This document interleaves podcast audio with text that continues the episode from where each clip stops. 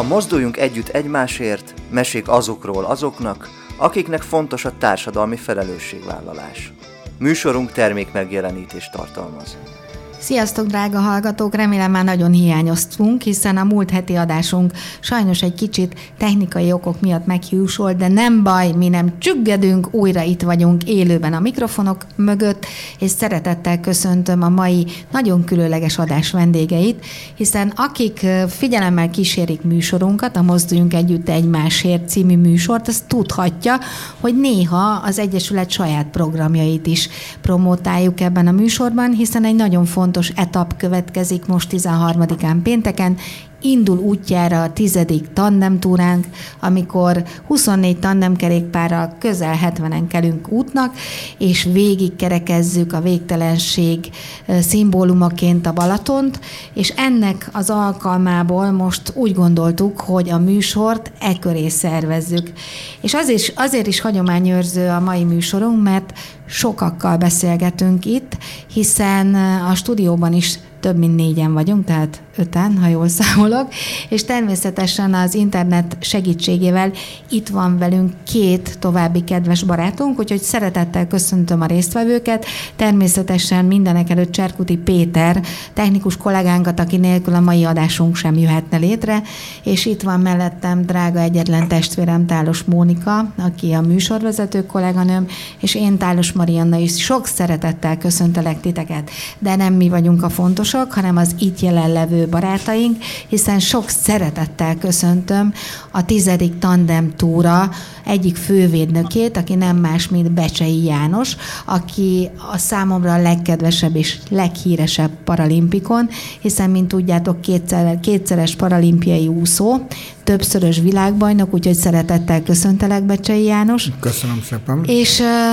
azért itt el kell, hogy mondjam, hogy így az éter hullámain keresztül köszönjük azt is, hogy a másik fővédnöki címet az idei tandemtúránkon Várkonyi Attila dé dzsé Dominik vállalta el, és az örökös tandemtúra, a tandemtúra örökös fővédnökét is szeretettel köszöntöm, Hor- Horváth Lajos Lallert, és egy speciális dologgal bíztuk meg az itt szemben velünk ülő Dóka Attila kedves művészbarátunkat, akit felkértünk arra, hogy az idei tandemtúrát úgy koordinálja, mint esély, nem esélyegyenlőség, hanem kulturális nagykövet, mert esélyegyenlőségi nagykövetünk is van, de arról majd egy kicsit később beszélnék. Szeretettel köszöntöm itt az éter hullámain keresztül Kővári Barna műsorvezető volt, autóversenyző barátunkat, aki gyakorlatilag az elmúlt években, azt hiszem, ha jól számolok, öt évvel ezelőtt vállalta el a fővédnöki tisztet, és Fej Dórit is szeretettel köszöntöm, aki a túránk oszlopos tagja és segítője. Hát akkor csapjunk a lovak közé, és át is adnám a szót Becsei Jánosnak. Bár azt mondom, hogy tudjátok, hogy a műsorunk interaktív, úgyhogy kérdezzetek, kérdezzetek, kérdezzetek, és aki most nem lenne velünk, az vasárnap, bár tudom azt, hogy jó idő lesz, és mindenki lehet, hogy strandolni fog, de aki éppen otthon marad, az tizenegy órától ismét hallhatja a műsorunkat. János, tiéd az első kérdésem. Egyrészt úgy nagyon örülök, hogy itt Tokió előtt, mert tudjuk azt, hogy te nem sokára uh, utazol, uh, hogy bevállaltad azt, hogy személyesen itt legyél velünk. Mi többszörösen kértünk fel téged arra, hogy egy kicsit uh, a személyeddel erősítsd a Mozdulj Közhasznú Egyesület programjait. Mesélj azért arról, hogy neked miért fontos az az esélyegyenlőségi kampány, amit mi is szervezünk most a Balaton körül. Hát én ezt már sokszor sok helyen elmondtam, első és legfontosabb az a ti személyetek, mert én azt gondolom, hogy nagyon kevés olyan ember létezik ma kis Magyarországon, aki annyira fölvállalja azt a társadalmi munkába és azt a, azt a hihetetlen, tehát ezt tényleg nem tudom szavakkal elmondani, hogy hogy, hogy ti a, a Mónival csináljátok ezt az egész mozdulj történetet, mert, mert ti a, azon kívül, hogy a szíveteket, lelketeket teszitek bele, azon kívül ugye nagyon sok anyagiakat, a saját anyagiakat teszitek bele. Ez egy nagyon-nagyon fontos dolog, ezt kihangsúlyozni.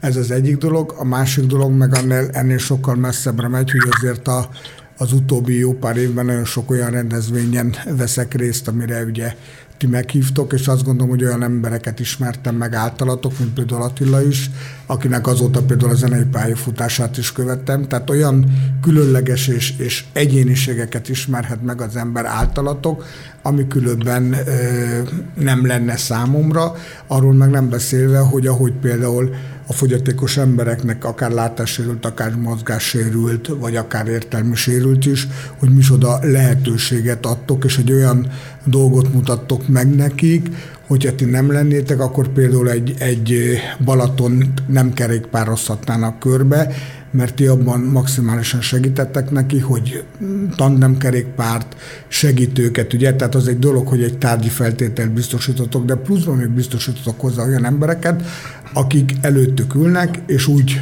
tudjátok körbe kerékpározni a Balatont. Ezt a következő kérdést mindannyiótokhoz intézem, és közben itt fölkértem Dóka Attilát is, hogy egy kicsit próbálja meg ö, Me, hogy kicsit próbálja meg a műsorvezetői tisztet, tehát hogy kérdezzen ő is nyugodtan. A következő kérdésem pedig az, hogy nektek mégis, főleg tőled kérdezem, János, hogy az esélyegyenlőség szerinted a te, te oldaladról néz, nézve hol tart ma Magyarországon? Hát azért, azért tart egy, én azt gondolom, egy borzasztó jó időszakban, vagy egy helyzetben, mert ugye pont a sajtótájékoztatón engem borzasztóan eh, meghatott azt, amit Attila mondott, és nem csak Attila, hanem az, az ott lévő akár művészek, vagy bárki mai társadalomban elismert emberek, hogy mindenkinek az a fontos, hogy amellett, hogy egy sikeres elismert emberek, fontos számukra az, hogy megmutassák azt, hogy igenis ezeknek az embereknek lehet olyat adni úgy, hogy az nem, nem pénzkérdése, hanem egy kicsit kiszakítok a saját időmből, és részt veszek azon a rendezvényen, és nekem például az, az Attilával az első ilyen élményem, amikor ugye a Dunapalotában zenélt. Tehát tényleg én előtte ismertem zenészeket, de őt nem ismertem, és azóta megmondom őszintén, abszolút nyomon követtem az ő pályafutását. Mm-hmm. Tehát egy két hetente, három hetente beütöm a YouTube-ra a nevét, és kíváncsi vagyok arra, hogy milyen új szerzeménye van, mi az, amit csinál. Tehát, hogy ez egy, ez egy olyan dolog, amit, amit ti általatok megmutat, és az egy jó pár embernek elmeséltem, hogy én megismertem egy ilyen embert, és ma már tudom azt, hogy nagyon sokan követik úgy őt, hogy, hogy egyszerűen csak a, a kíváncsiságból. Tehát, hogy, hogy van benne egy olyan.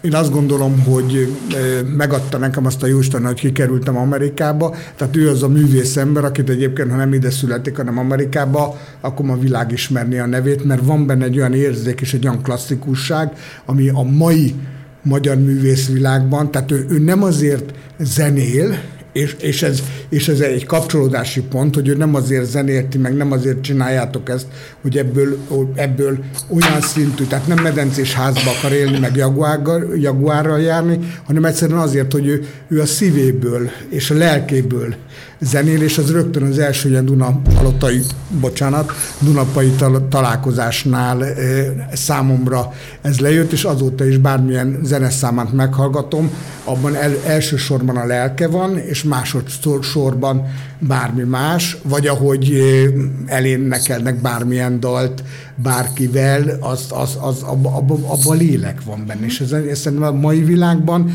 ez nagyon-nagyon kevés ember él ma már így. Én hát, egy, ö... hát Attila, ne is, nem is hagylak szóhoz jutni, mert de... szerintem szóhoz se jut. Hát most feladtátok a leckét, tehát én, én mikor fölkeltem reggel, akkor azt gondolom, hogy nem, nem számítottam arra, hogy ilyen gyönyörű dicséretet kapok tőled most, és én nem is nagyon, kicsit zavarba is vagyok valami őszintén. Ne legyél. Hát ö, ezt nem látom jönni, erre szokták mondani. Nagyon-nagyon köszönöm szépen, tényleg ez gyönyörű volt, és annyiból, tehát azt, azt, azt tényleg el tudom mondani, hogy a, az biztos, hogy a zenélésemben a pénznek nincs különösebb ráhatása, mert ö, azt gondolom, hogyha egyébként elő sokat beszélgettünk Melindával is, aki a pályafutásomat egyengeti, hogy hogyha el, el kéne mennem valahol hakni zenélni, de hogyha pénzért kéne zenélni, akkor biztos, hogy mást választanék. Tehát akkor, akkor tényleg inkább egy irodai munka, mert ez, ez annyira kivenni a, a lényeget belőle. Tehát én azt gondolom, hogy ezt akkor lehet jól csinálni, hogyha, hogyha nincs rajtad kényszer, hogy most a megélhetésre kell, és még egy dalt be kell adjál. Tehát biztos, hogy nem nekem való az, amikor, amikor pénzért zenél az ember. Akkor megbeszélhetjük ezt... ezt így közösen, hogy egy küldetés tudat nyilván kell ahhoz, hogy őszinte szívvel állj ezek mellé a dolgok mellé. János, mindjárt a következő kérdést is felteszem neked, de Kővári Barnának is szeretném hallani a véleményét arról, hogy neked mi a véleményed, hogy az elmúlt évekhez képest változott-e, és ha igen, mennyit változott ez a fajta esélyegyenlőség itt Magyarországon? De azt is nyugodtan, mert most te úgy tudom, hogy egy vidéki városban élsz, és talán ott lehet, hogy egy kicsit erről más a vélemény, mert lehet, hogy Budapesten azért sok minden koncentrálódik a lehetőségekkel is együtt. Mi neked erről a véleményed? Sok szeretettel köszöntöm én és a kedves hallgatókat, meg titeket is, Marianna, illetve Móni, illetve a stúdióban csücsülő kollégákat. Sajnálom, hogy nem tudtam ott lenni a sajtótájékoztatót, elnézést kérek érte, de én azt remélem, hogy azért az elmúlt tíz esztendőben is kivettem a részemet ebben az egész tandemtúrás, illetve mozdulj egyesületes rendezvényekben, akár volt ez divatbemutató, vagy bármilyen közösségi esemény, felolvasás, meg egyáltalán azt hiszem, hogy tényleg ez a, az egész összefogás, ez nagyon fontos momentum, és én is meg tudom erősíteni az előttem szólókat, hogy, hogy igen, ezt ti családilag rakjátok össze, mérhetetlen energiával, a legdrágább dolgotokat fordítjátok rá, azt pedig úgy hívják, hogy idő. Ezt most már szépen én is megtanulom így közel az ötvenhez, hogy valami eszméletlen energia és eszméletlen időráfordítás kell ahhoz, hogy egy ilyenfajta projektet az ember vég- véghez vigyen. Én azt hiszem, hogy egyébként a vidéki kisvárosokban is, nem már rólunk el nagy titkot, én Egerbe költöztem le, hogy itt is tapasztalható ez, viszont azt nagyon jól tudjuk, és ezzel szerintem mindenki egyetért, hogy, hogy a Magyarország főváros központú. Tehát, hogy onnan indul ki minden, és tulajdonképpen oda is fut be minden információ, illetve tapasztalás. Az, hogy ezt a bringás dolgot most már ennyi ideje próbáljátok megűzni, az azért jó pofa, mert, mert egy folyamatosságot visztek véghez. Tehát nem szabad kihagyni. Jó, persze, amikor van egy olyan szituáció, hogy ezt nem lehet megvalósítani, akkor az ember azzal együtt tud élni, de én nagyon büszke voltam arra, hogy mi ugye autóztattunk gyerkőcöket, összehoztuk a Vöröskereszt ifjúsági tagozatával ezt az egész kezdeményezést, tehát hogy rengeteg munkánk volt nekünk is ebben. Jó, illetve azt is hozzátenném, hogy, hogy Attila is, illetve remélem jól mondom, János is ö, ö, jól gondolja, hogy ezt csak is szívből és lélekből lehet csinálni. Tehát abban a pillanatban, ahogy ebbe belefolyik a pénz, ez az egész ez elromlik. A pénz mindent tönkretesz, sajnos azt kell, hogy mondjam, hogy ezt már megtapasztaltam a saját bőrömön, de ezt szerintem mindenki tanúsíthatja, hogy onnantól kezdve már nem olyan a szája íze senkinek. Ameddig ez megy valamiféle anyagi támogatással, ami minimális, és mindenki belerakja a saját energiáját, idejét, addig ez működni fog. Úgyhogy én büszke vagyok arra, hogy ebben részt vettek, büszke vagyok arra, hogy a barátaitok lehetek, és remélem, hogy még tíz év múlva is tudunk erről beszélgetni, ha bár lehet, hogy akkor már bottal és járókerettel fogok járni, ismerve a kis mentalitásomat, hogy havonta egyszer összetörom magam, de ez benne van a kis életvitelemben. Az angyalkáim dolgoznak, melóznak bőven, amikor majd előbb-utóbb elfújják a gyertyát, akkor biztos isznak egy sört, hogy na végre ez egy, egy gonddal kevesebb, de félretéve a hülyeséget én azt hiszem, hogy tényleg itt a legfontosabb, hogy segítsünk egymáson önzetlenül. Én azt látom egyébként, hogy egyre több embernek nyílik meg egy olyan tudata, hogy a segítség az egy jó dolog. Arról nem beszélve, hogy van egy olyan ötbetű szó, úgy hívják karma. Tehát, hogy hogyha adsz valamit, azt előbb-utóbb visszakapod. És tényleg nagy igazság az, hogy jó érzés kapni, de még jobb adni. Egy picit térjünk vissza Jánoshoz is, hiszen egy kis csapatot fogsz össze, János.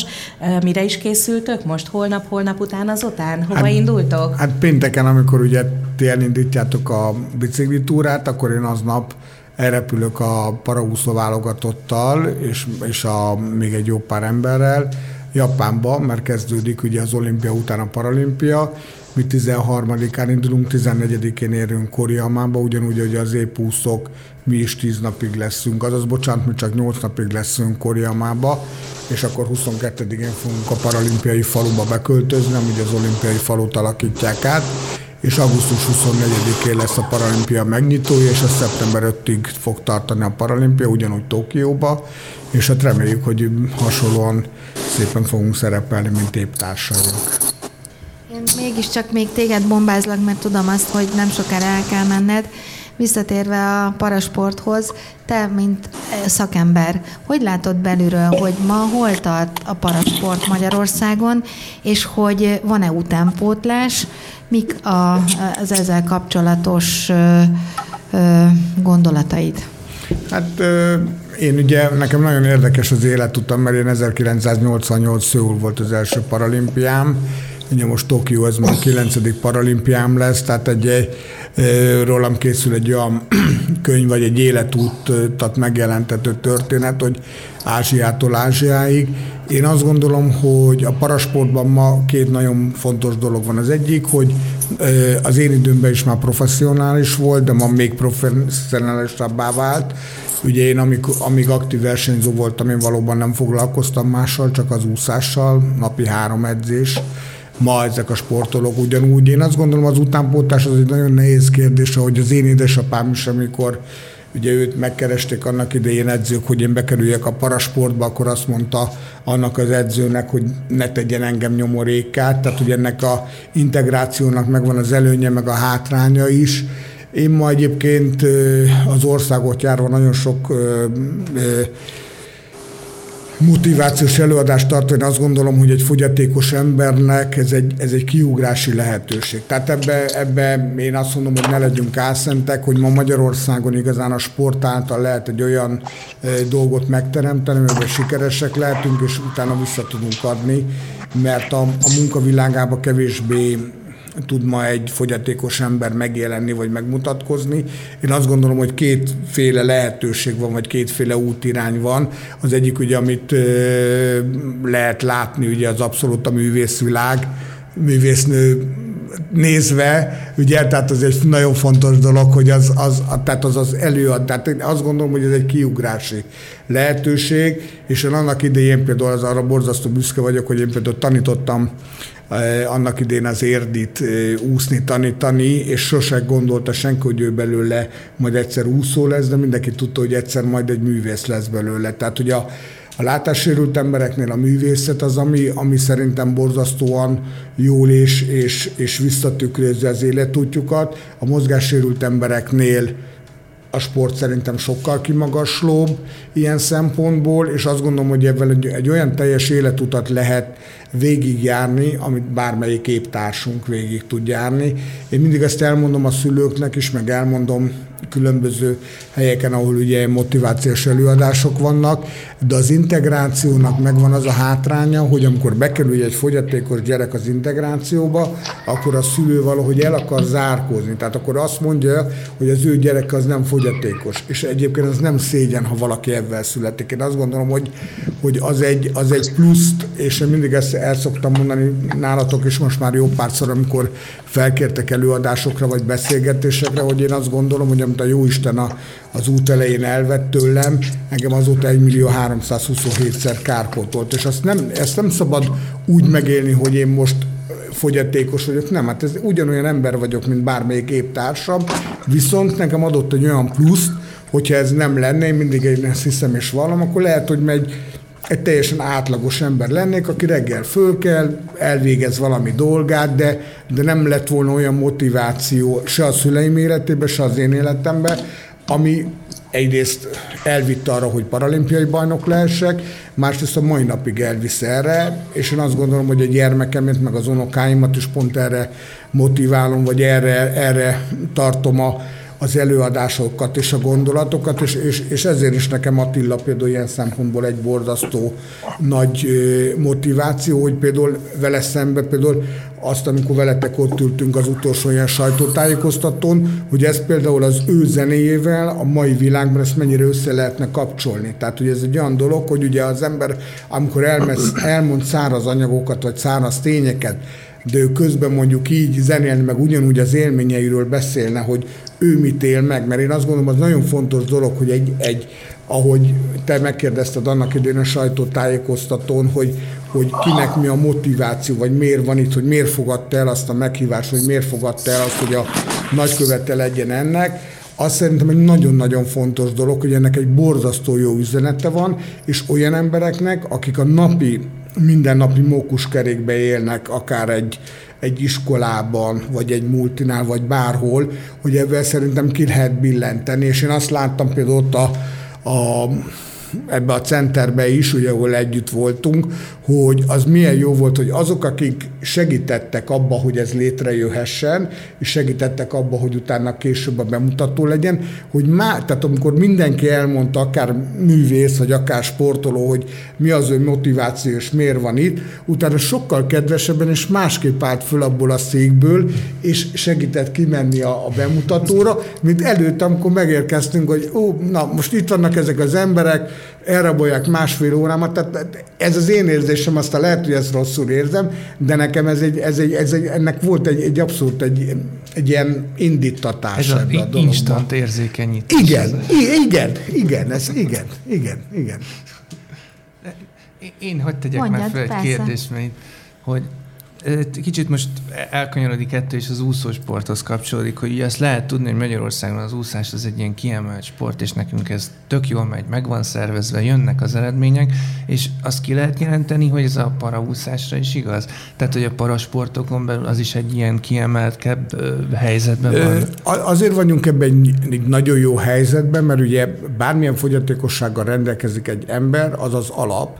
Tehát akár a mozgásjavult általános iskolában, akár a Pető Intézetben, vagy akár a látássérülteknél is, hogy, hogy ez egy alap, hogy megtanuljanak úszni. Mm. És abból aztán, tehát ugye, ugye ez egy tömegsport jelleggel. Hát én amikor ebbe belekerültem a nyolcvanas évekbe, akkor háromszázan voltunk egy magyar bajnokságon. Mm. Tehát egy olyan széles alapról tudott elindulni ez a történet. Igen, ennek van egy, van egy hagyománya, és ami még szerintem ennél, ennél sokkal fontosabb, Hogy, hogy azért ugye régen is, és ma is, és ez mindentől és mindenkitől függetlenül, hogy mind a két világban volt egy kötelező úszásoktatás, nem tudom, mennyire emlékszel rá. Tehát amikor mondjuk voltál elsős vagy másodikos... De nekem nem volt kötelező. Nem? Nem, nem. Mert, na, akkor lehet, hogy te pont abban az időszakban jártál. Kötelező a... orosz volt, de...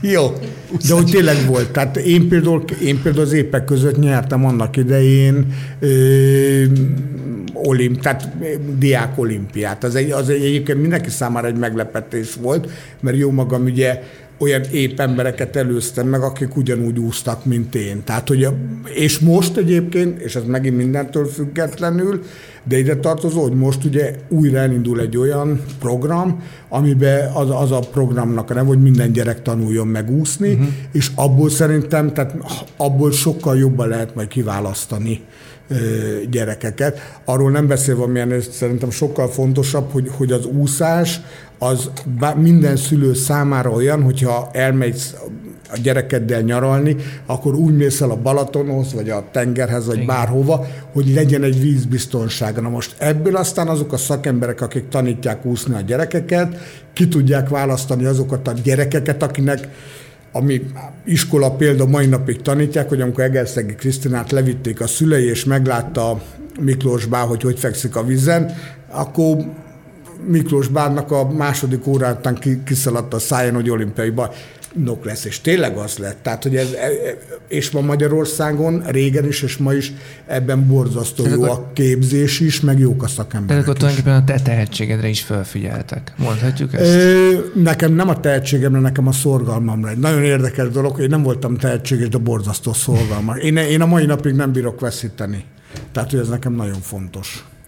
Köszönöm. Ez azt hiszem egy nagyon jó végszó volt, mert menned kell, tudom. De igen. Az, a, tudsz maradni, még maradjál. Nem. Ja, Össz, nagy, őszintén nagy... elmondom mindenkinek, pé cé er-tesztre megyek, és öt órára kell odaérnem, mert ma az első, holnap a második, és csak úgy ülhetünk repülőre pénteken, és csak úgy enged be minket a japán hatóság, hogy nagyon komoly, tehát a telefonra kú er kód, mindenféle csodákat le kellett tölteni. Ez egy új szakasz számomra, mert soha nem szerettem az ilyeneket.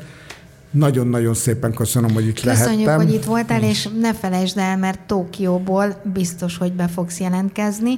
Úgyhogy majd van. Megbeszéljük, hogy mikor tudjuk létrehozni a kapcsolatot FaceTime-on. Jó. Jó, jó utat neked, János. Nagyon szépen köszönöm. Köszönjük, hogy ma itt voltál velünk. Én köszönöm, hogy itt lehettem. Sziasztok. Szia, szia, köszönöm. Folytassuk most a műsort. Barna, nem tudom, itt vagy? Hallasz minket? Igen, igen, igen.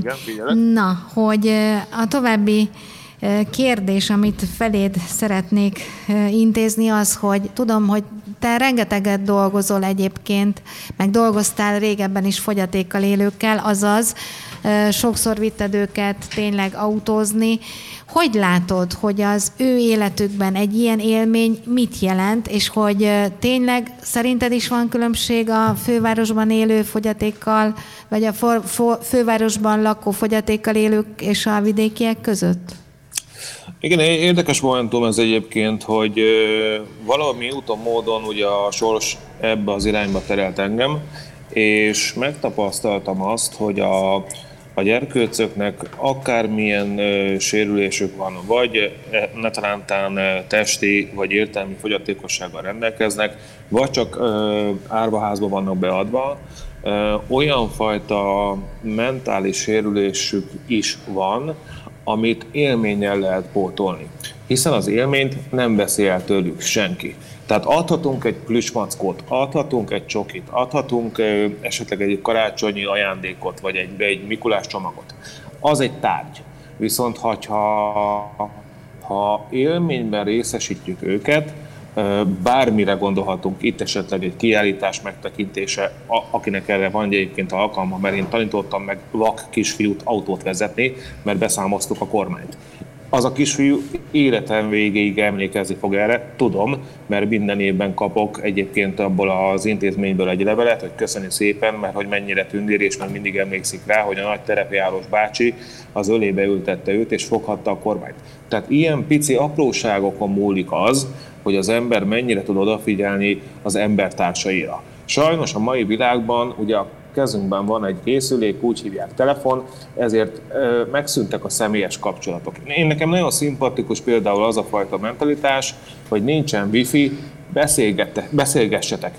Ez így szépen lassan ö, kezd eltűnni a mai világból, viszont ö, nagyon fontos része annak, hogy az emberek tudjanak kommunikálni. Mert ezt húzzák ki alólunk, ezek a technikai kütyük. Én sem értek hozzá, megmondom őszintén, analóg gyerek vagyok ebben a digitális világban, de vállalom. Azt hiszem, tudni kell, hogy a gyerekek számára egy ö, állatkerti ö, séta, egy kirándulás, egy barlang megtekintése, vagy bármilyen olyan fajta, akár zenei, és itt gondolok Attilának a tevékenységére és természetesen, az egy olyan élmény, vagy egy divatbemutató, amit szerveztetek, vagy egy fölolvasás, az, az mindenképpen megmarad a hipotalamuszukba. Tehát ez nagyon fontos momentum, hogy ezt így kell átlátni, hogy nem biztos, hogy valamit adnunk kell, hanem élményben kell őket részesíteni. Vidéken ennek a, a szervezettsége egy kicsit kisebb, ez tapasztalható, és nem akarok ledegradálni senkit.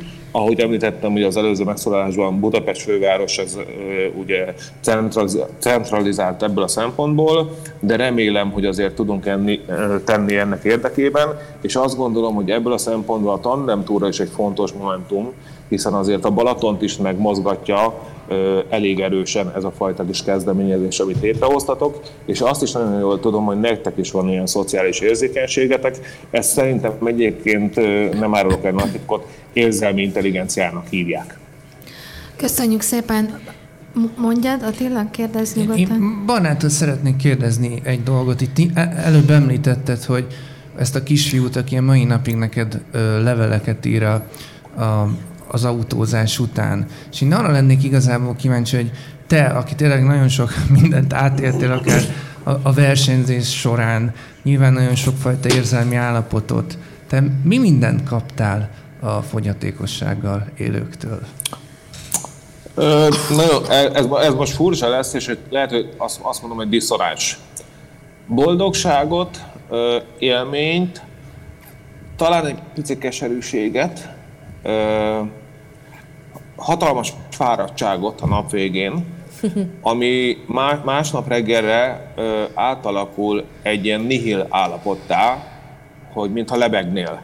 Nagyon furcsa egyébként, és, és nagyon nehéz megfogalmazni azt a fajta sokszínű élményhalmazt, amit egy ilyen ö, helyzetben lévő kisembertől kapsz, vagy egy ilyen helyzetben lévő kisembert csoporttól kapsz, hiszen több gyerkőcről beszélünk, és mindegyik más és más ö, traumában szenved. Talán ez a leglaikusabb ö, megfogalmazása. És amikor azzal szembesülsz, hogy, hogy hét évig nem beszél egy kisrác senkivel, és ö, elviszem autóztatni, és mondom, apróságról beszélünk, megyünk három kört egy ilyen pick-up terepjáróval, és utána nem engedél a combodat úgy szorítja, akkor bizony sírva fakadsz. Nem szégyen a sírás, én azt gondolom a férfi számára sem, sőt, az a férfi nem férfi, aki nem tud sírni, én ezt gondolom. És nagyon megható és nagyon megdöbbentő tud lenni az, hogy ilyen pici apróság mennyi mindent jelent ennek az embernek, én mert nyugodtan hívjuk embernek, hiszen embertársunk, és azt is nagyon jól tudom, hogy élete végéig őt ez elkíséri. Voltam nem egy, nem kettő karácsonyi ünnepségen, ahol ezek a, a srácok, lányok, fiúk, itt öt-hat-nyolc-tíz évesekről beszélgetünk, nem tudták, hogy ki vagyok én, csak azt tudták, hogy a, a nézők között ott ül az a bácsi, aki vitte őket.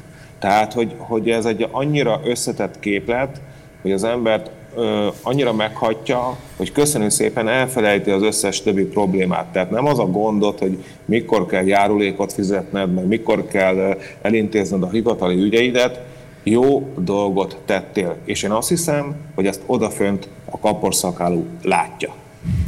Szeretettel köszöntöm negyedik beszélgető társunkat, Fej Dórit, aki a tandemtúránk egyik oszlopos tagja, és a Paksi Pisti ez zenekar vokalistája. Szia Dóri, örülünk, hogy ma, ma te is itt vagy velünk. Szia Dóri, szia! És mesélj arról, hogy te, mint látássérült tandemes, illetve látássérült fiatal, hogy viszonyulsz ehhez a kérdéshez, illetve ugye említettem, hogy Pakson élsz, mennyire fontos, mennyire kiépített az akadálymentesség ott Pakson? Ez egy nagyon érdekes kérdés, ugyanis mi ugye integráltan nőttünk fel Pakson, és szinte mi voltunk az első gyerkőcök Pakson bátyámmal együtt, akik normál bölcsibe, aztán oviba, iskolába, gimnáziumba jártak. Tehát, hogy úgymond mi törtük az utat, és a szüleink mindig megkeresték azokat a tanárokat, azokat az óvónőket, akik vállalták, hogy abba a csoportba járjunk, és onnantól kezdve meg valahogy mi is alkalmazkodtunk. Tehát, hogy nagyon sokszor gondolkodom azon, hogyha vajon így a városban megkérdeznék, hogy mit lehetne változtatni azon, hogy számunkra így könnyebb legyen, hogy vajon mindent fel tudnék-e sorolni. Mert mivel én úgy nőttem fel, hogy ugye az adott környezetet szoktam meg, ez miatt... Ezért sokkal nehezebb megmondani azt, hogy, hogy, hogy mik, mik azok, akik, vagy hát mik azok a dolgok, amik számára viszont hatalmas segítség lenne, mert, mert ők mondjuk egy biztonságosabb közegben nevelkedtek. Tehát, tehát nagyon, nagyon nehéz erre ténylegesen így, így választ adni. Én azt mondom, és ezt nagyon sok helyen mindig ki szoktam hangsúlyozni, hogy, hogy az esélyegyenlőség az, az mindig két oldalról ö, lehet megfogni. Egyik oldalról, ö, az é, hogyha látássérültekről beszélünk, illetve mondjuk éplátókról, hogy az, a, az éplátók, ők nyitnak felénk, illetve a másik oldala az, hogy mi is nyissunk feléjük, hiszen egy éplátó nyithat felénk, hogyha én nem megyek el mondjuk egy rendezvényekre. Tehát, hogy akkor fognak minket látássérülteket megismerni, vagy akár mozgássérülteket megismerni, hogyha mi is egy picit kimozdulunk a komfortzónánkból, és hagyunk teret annak, hogy megismerhessenek minket, és, és segítjük őket abban, hogy hogy is hogy is lehet. Mert látássérültként én is tapasztaltam, én ugye gyengén látó vagyok, hogy már a vakok világát én sem ismerem teljesen. Tehát a túrán nekem is voltak ilyen tapasztalásaim, amikor szinte egy ilyen pofonként ért, hogy, hogy hát azt hittem, hogy azért én mégiscsak közel állok hozzájuk, és tudom, hogy hogy kell segíteni, és aztán kiderült, hogy húha. Nem is, nem is teljesen. Dóri, és osztod a Barna véleményét abból a szempontból, hogy az élmény, ami egy igazi segítség? Te hogy látod ezt a saját szempontodból, vagy akár, igen, igen, akár mint testvérpáros Gáborral uh-huh. együtt? Igen, igen, szerintem ez nagyon-nagyon fontos dolog, ugyanis ö, egy másik helyen is már elmondtam szintén ezt, ö, amit most ö, fogok, hogy ö, a túrában én azt szeretem, hogy nagyon-nagyon sok élményt élhetünk át, amit adott esetben a hétköznapokban nem biztos, hogy tudnánk, mert mondjuk gyengén látóként egyedül nem biztos, hogy elmennék egy, egy olyan helyre. Itt a túrán viszont mindig van egy-egy szem, aki odafigyel ránk. Tehát nem is tudom, hogy folyamatosan fogva van a kezünk, mert, mert én nagyon-nagyon szeretem azt, hogy nincsen túlsegítés például a túrán, viszont mindig félszemmel valaki ránk figyel, és amint észreveszi, hogy valaki egy picit bizonytalanabb, akkor már rögtön ott van. És szerintem ez a biztonsági közeg az, ami... ami egy ilyen önfelett állapotba engedi az embereket, és ezáltal lehet ténylegesen az élményt úgy igazán átélni. Akkor most megkérdezem mindkettőtöket, sőt, talán Barnát is megkérdezem, mert neki is van azért élménye a biciklitúrátról, hogy mi az a legfelejthetetlenebb élmény, ami ehhez köt titeket, Dóri, és elsősorban Attila, aztán utána meg Barnát is, mert ő is azért egy kicsit részese volt ennek a dolognak. Dóri? Húha, kezdje Attila. Én szívesen elkezdem. Nem nagy dologra gondolok, ami így megmarad bennetek. Én, én, én nagyon egyszerűen tudok válaszolni, mert nekem nyilvánvalóan a, a közös zenél és a ominózus nagy színpadon a strand előtt, és ugye az a momentum, amikor a Sebesség című dalban följött minden túra résztvevő, és akkor kvázi ilyen hatalmas gospel kórust alkottunk, és mindenki ugyanazt énekelte, ez már csak azért is egy ö, örök emlék, mert hát ennyi ember egyszerre énekel ilyen, és ráadásul pontos sebességet hallod. Szóval ö, ez, ez mindenképpen így beégett a emlékeim közé.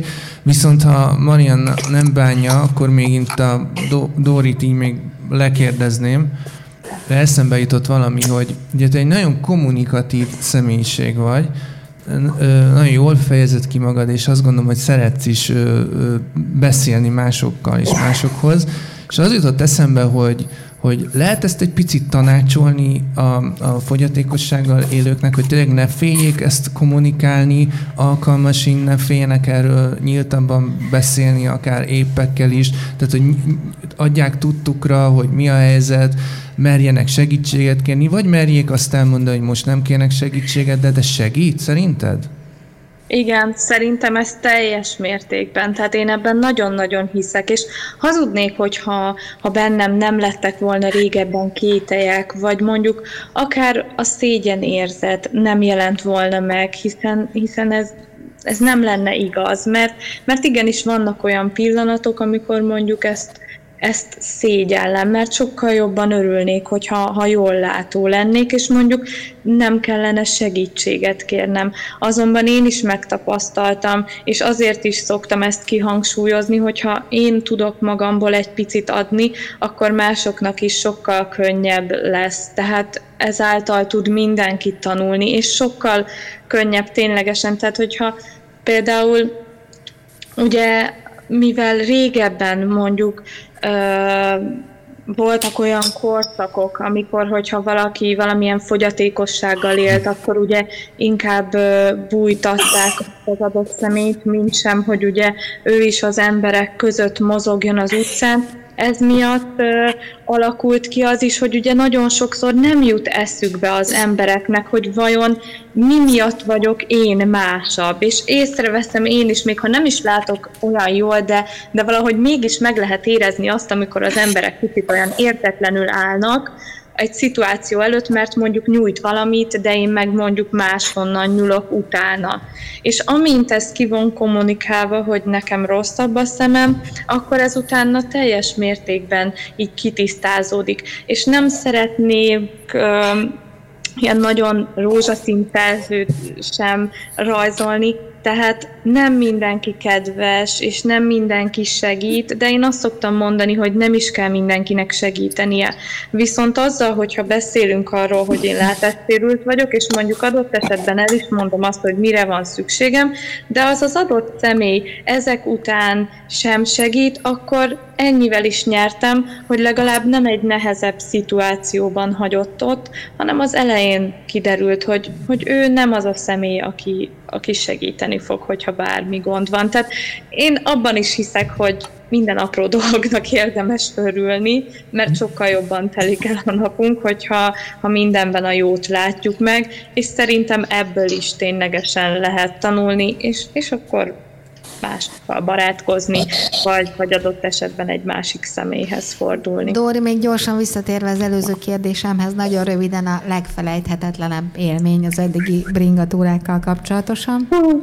Hát szerintem a vízi vidámpark. Nekem az volt, tehát, hogy, hogy ezt nagyon-nagyon imádtam. Balatonvilágoson, amikor ezen a ilyen felfújható száron voltunk, az egy hatalmas élmény volt, illetve azt sem felejtem el soha, amikor tényleg én is megtanultam azt, hogy, hogy, hogy a vakoknak milyen is a világa, amikor azt hittem, hogy milyen jól segítek, és kiderült, hogy olyan információt is elmondtam, ami számukra nem is lett volna szükség, és ez is egy örök élmény maradt számomra.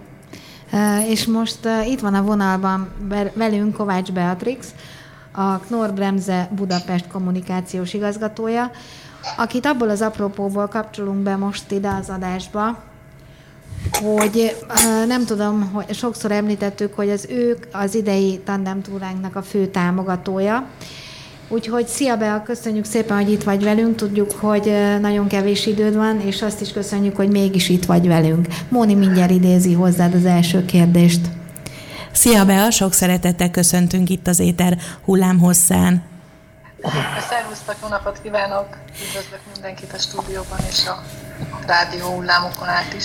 Itt a stúdióban az esélyegyenlőségről beszélgetünk a többiekről, úgyhogy megkérdezem, megkérdezlek téged is, hogy számodra az esélyegyenlőség mit jelent, illetve hogy miért volt fontos, miért fontos a cégeteknek, hogy egy-egy jó ügy mellé álljatok és támogassátok. Mivel a vállalatunk támogatja ugye az idei tandemtúrát, a vállalat szemszögéből kezdeném a közelítést. A Knorr-Bremse tulajdonképpen egy világcég, amely harminc országban van jelen, több mint nyolcvan telephelyen, és ami Budapesten gyártott termékeink is több mint száz országban futnak a világon. És a Knorr-Bremse, mivel egy családi vállalkozásból nőtte ki magát egy tőzsdei cégé, minden egyes telephelyén jelen van, és megélhető az a helyi gondoskodás program, amelyet Local Care-nek hívunk világszerte. Ennek pedig az a jelentősége, tulajdonsága, hogy minden egyes programunk a kollégáink kezdeményezésre épül, legyen ez akár környezeti, oktatási vagy társadalmi problémák megoldásához való támogatás. És a mi vállalatunk itt Budapesten is számos olyan projektet karol fel minden évben, amely a munkatársaink társadalmi érzékenységéből és tenni akarásából fakad. A Mozdulj Közhasznú Egyesülettel ugye ez az együttműködésünk új keletű, ez az első közös programunk, de az a szellemiség, a, úgy érzem, gondolatiság, amelyben hiszünk, az, az közös és időtlen, hiszen mi is hiszük azt, hogy a sport közösséget teremt, áthidal a különbségeket, és a közösen elért teljesítmény, az átélt élmények összekovácsolnak minket. A vállalaton belül is működik sportkörünk, futókör, biciklis klub, és a vállalatunk munkatársai nagyon sok időt töltenek a telephelyen kívül is együtt, és köszönhetően ezeknek a közösségeknek is, az egyéni kezdeményezéseknek sok kollégánk, munkatársunk részt vesz civil szervezetek munkájába, bekapcsolódnak. Tulajdonképpen ugye így kerültünk kapcsolatba a, a Mozdulj Egyesülettel is. A légellátás szerelvében működő egyik kollégánk pályázott az Egyesület támogatására. Mondhatjuk a nevét érez... is, nem? Tivadar Lászlónak hívják, igen, a kedves barátunkat. Igen, igen, igen. igen. És tulajdonképpen ezt már számos közös ilyen vállalati program, vállalat által támogatott, de munkatársi kezdeményezésre indult program végére megélhettük, hogy eltűnnek azok a határok, amelyek a program során esetleg még léteztek közöttünk, ezek a tétóval, zavartságok, mikor még az a, a résztvevők így tipródnak a program elején, hogy mi is fog ebből kisülni, ezt, ezt így maguk mögött hagyják a résztvevők, és tényleg ez a közös élmény, együttműködés, az egész napos, vagy akár több napon áttartó egymásra utaltság természetessé válik, és így felfedezzük az utakat egymás köré, egymás, egymás felé. És én azt gondolom, hogy ez egy nagyon szép szellemisége a vállalatunknak, hogy odafigyel a munkatársak érzékenységére, az ő tenni akarásukat segíti, és én ebben látom ezt a, az esélyegyenlőség megvalósulását, hogy minden egyes kollégáknak lehetősége van a vállalatot maga mögött tudni az ő, ő, ő által támogatott szervezetekkel együtt. Köszönjük szépen, Bea, és nagyon örülök annak, hogy ezeket a gondolatokat elmondtad, és azt kívánom, hogy minden cég és vállalat ugyanígy gondolkodjon, mint ti, és annak is nagyon örülök, hogy a kezdeményezésetekre ilyen sokatokkal fogunk találkozni majd augusztus tizennegyedikén Füreden, hiszen együtt kerekezünk velük az első etapon, mi már ezt alig várjuk, úgyhogy szeretettel várjuk kollégái, kollégáidat, és természetesen téged is, Bea, úgyhogy köszönjük szépen, hogy itt voltál. És én, reméljük, én is köszönöm, hogy... és akkor szombaton tényleg találkozunk, megyek Szuper. A többiekkel együtt, és reméljük, úgy látjuk, szép idő lesz, lesz kitartásunk, és sok-sok öröm közösségünk. Köszönjük. További jó beszélgetést. Köszönjük szépen. Találkozunk, minden jót. Szia, Beatrixet hallottátok, a Knorr-Bremse Budapest kommunikációs igazgatóját, és ez tényleg nagy köszönet, hogy ők lesznek az idei tandem túránk fő támogatói. Attila, még gyorsan pár percünk van, úgyhogy azért szeretném, ha azt is elmondanád, hogy ugye ez az első, hogy a tandem túránknak van egy kulturális nagykövete. És mondd el a hallgatóknak, légy szíves, hogy mit akar ez a kinevezés, hogy úgy mondjam, milyen feladataid lesznek, és hogy miért fogalmazódott meg bennünk, hogy most egy ilyen tisztséget is adunk valakinek. No, hát én erre válaszolom, én nem tudok, hogy ez miért fogalmazódott meg bennetek. Erre ti tudnátok. De nem azért, mert hogy te, hanem hogy egyáltalán. Az, hogy, hogy te ezt nyilván tudod, mert hogy legyen szeretünk meg. Kulturális nagykövet. Hát én azt gondolom, hogy ez azért fogalmazódott meg bennetek, hiszen a Mozdulj Közhasznú Egyesület tagjai között ugye nagyon sok művész társat tudhatunk magunk között. Ugye itt beszélgettünk Dórival, aki ugye nagyszerűen énekel, csak hogy rögtön ö, felvillantsuk a hallgatóságnak, hogy miről is van szó, de tényleg számos ö, Mozdulj Közhasznú Egyesület tag énekel, szaval, foglalkozik szövegekkel, és ö, valamilyen kulturális tevékenységet ö, fejt ki, de gondoltunk egyébként a táncművészetre is, hiszen nekem a nagy kedvencem ugye a kerekesszékes tánc, amivel ugye itt nálatok találkoztam először. Az is egy nagyon látványos, nagyon egyedi, és ö, általán mondom, egy ismeretlen terület volt ö, addig. Szóval én azt gondolom, hogy nyilvánvalóan, ahol ennyi ember van, aki foglalkozik a kultúrával, kifejt egyfajta művészeti tevékenységet, azzal azért érdemes foglalkozni, és most akkor végre nevén is neveztük, hogy akkor legyen ennek úgymond egy felelőse, egy koordinátora, legyen egy kulturális nagykövet, aki nyilvánvalóan majd koordinálja. És egy képviselője. Egy képviselője, aki én vagyok, hogy, hogy koordináljam ezeket az apró megmozdulásokat a flashmobokon, illetve hát majd ezen a koncerten, ha csak erről a túráról beszélünk, de hogyha távolabbra tekintünk, akkor nyugodtan megemlíthetjük itt most, itt is most a színdarabunkat, ugye a Mozdulj Közhasznú Egyesület színdarabját, ami ami kétezer-tizenkilencben egyszer már megélt a premierjét, aztán a következő előadás sajnos eltolódott a Covid-helyzet miatt, de most újra meg fogjuk ezt ismételni.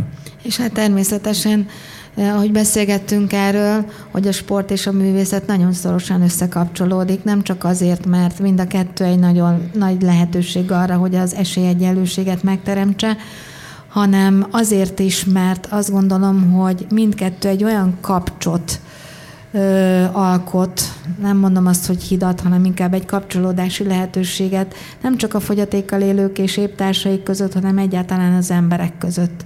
És az a fajta közösségi lét, aminek sajnos a híját élveztük a járványhelyzet miatt, egyre fontosabbá válik, gondolom, hogy a legtöbb emberben ez fogalmazódik meg.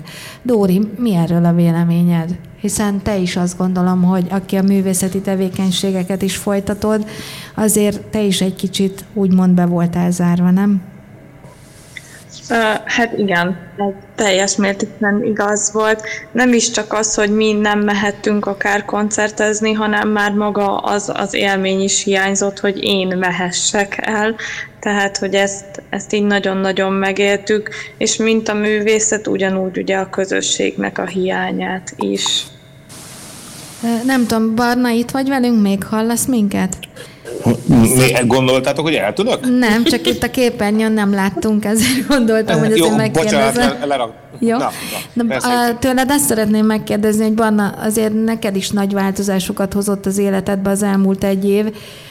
A járványügyi helyzet nyilván egy csomó mindenben téged is gátolt. Hogy élted ezt meg, és mire használtad ki ezt az időt? Én Vagy egyáltalán komolyan... volt-e ilyen? Az sem... lényeges hát kérdés. Igen, az időből van a legkevesebb, ezt azért mindannyian tudjuk. Nekem egy teljes fordulatot vett az életem azáltal, hogy ugye Budapestről leköltöztem Egerbe, és talán az egyik legjobb döntésem volt, úgyhogy remélem, hogy ez egy jó csapásirány. Én mindenképp bízom abban, hogy most a következő már előrevetített járvány, vagy járványhullám, vagy nem tudom, minek nevezzük, most nem lesz annyira vészes, mert azért ebből az egész helyzetből kiszabadulni nagyon nagy élmény volt. Hozzáteszem, hogy ugye a mi szakmánkban, vagy az én szakmámban egy kicsit talán egyszerűbb volt a helyzet. Nem akarok ebből belefolyni, nem, nem akarom részletezni az egészet, hiszen most nem erről van szó, de az biztos, hogy, hogy itt rengeteg ember iszonyatos nagy áldozatokat hozott azért, hogy egyáltalán túlélje ezt az időszakot, és itt nem feltétlenül csak a hátrányos helyzetben lévő emberekről kell beszélnünk, hanem a hétköznapi emberekről is. Tehát én azt hiszem, hogy illene megemlíteni azt is, hogy itt azért kőkemény munka volt mindenki számára az, hogy egyáltalán ezt az időszakot túléljük, akár csak belegondolhatunk a ti munkátokra is, mert ezt nem volt egyszerű kimozogni. Én nagyon remélem, hogy ennek nem lesz ilyen fajta és ilyen nagyságú folytatása, és hogy, hogy maga ez a biciklitúra is egy picit lendületet ad annak, hogyha esetleg betalántán újabb fajta valamiféle zárások következnek be, akkor az emberek föl vannak töltődve. Az tapasztalható egyébként itt Egerben is, hogy az emberek az utcán vannak, szinte minden este élet van, találkoznak egymással, és, és hiányzott már az a fajta közösség. Érdekes ezt megtapasztalni, az én szakmámban is nagyon érdekes megtapasztalni, de hát azzal kell együtt élnünk, amit dob a gép. Nem lesz könnyű, nem lesz egyszerű, és most így, ahogy hallom, hogy szombaton rajtoltuk el, most azon gondolkozom, hogy hogyan tudok ebben én is részt venni, valahogy át kell logisztikáznom a kis életemet, de lehet, hogy Füreden én is megjelenek a kis pick-up teherautóval, meglátjuk, ezt még nem merem megígérni. Minden esetre nagyon büszke vagyok rátok az egész csapatra, hogy ezt így összehoztátok, és egy nagyon nagy eredménynek könyvelem el azt, hogy egy ilyen világméretű cég mellétek tudott állni. Tudom, hogy mennyi munka és energia van amögött, hogy ezt össze tudjátok hozni, és bízom benne, hogy akik részt vesznek ezen a túrán, azok mind jól érzik magukat, és egy óriási élménnyel gazdagodva térnek haza, amit ugye Attila is kérdezett, hogy ez mennyire fontos azoknak az embereknek számára, akik ezt összerak, logisztikázzák, összerakják, leszervezik. Én azt hiszem, hogy a bringatúra végén ti lesznek a legboldogabb emberek a világon.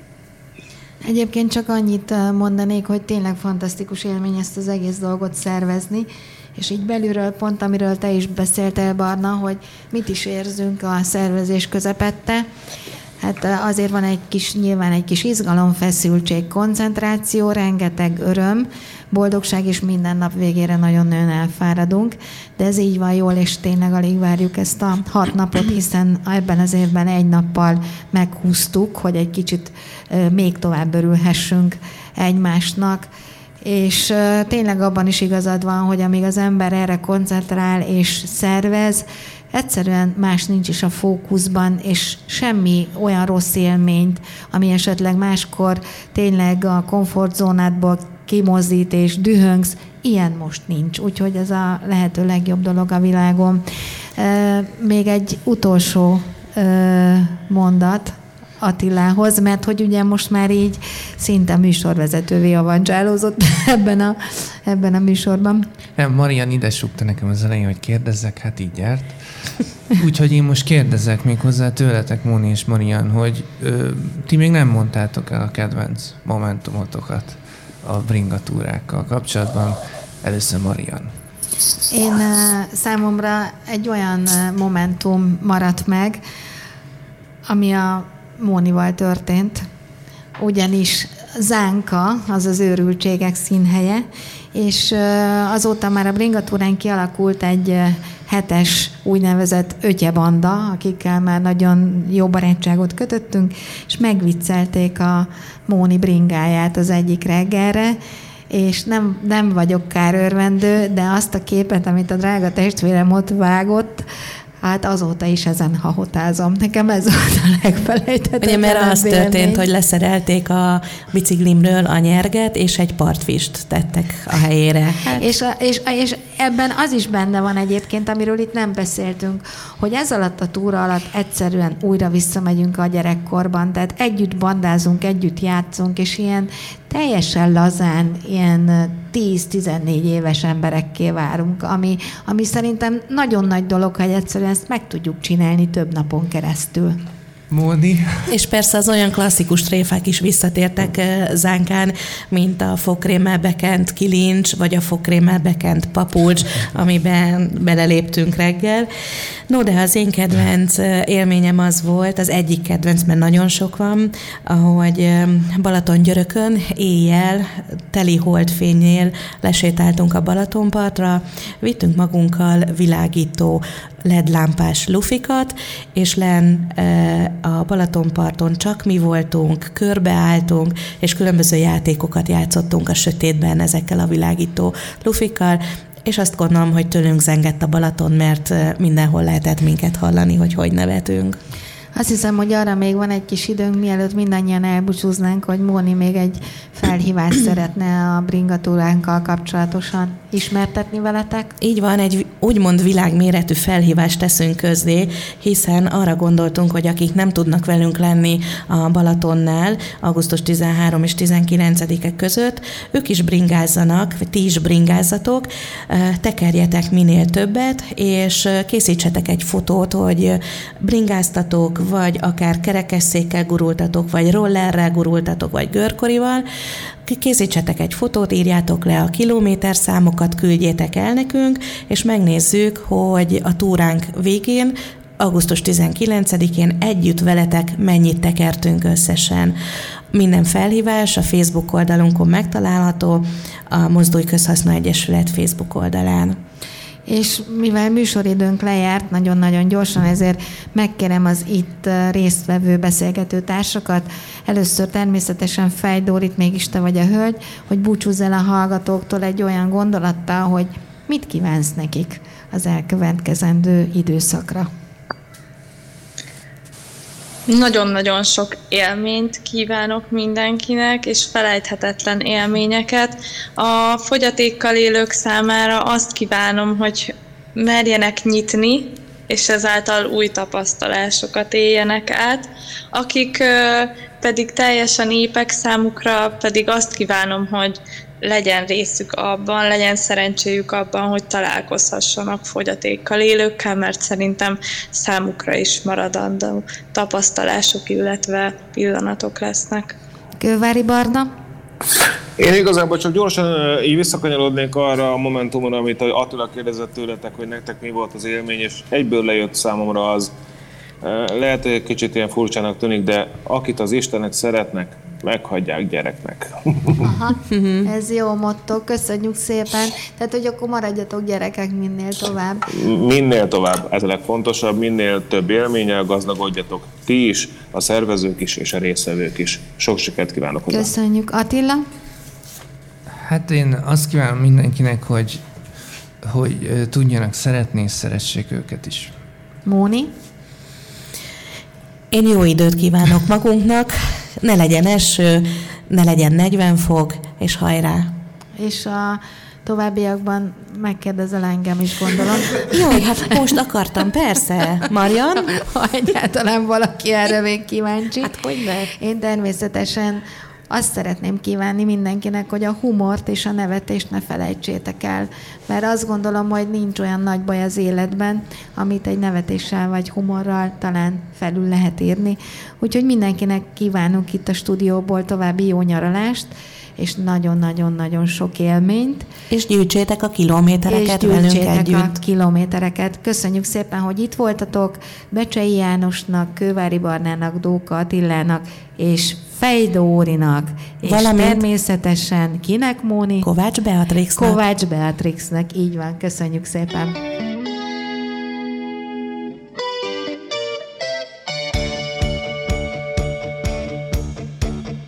A Mozduljunk Együtt Egymásért mesék azokról azoknak, akiknek fontos a társadalmi felelősségvállalás.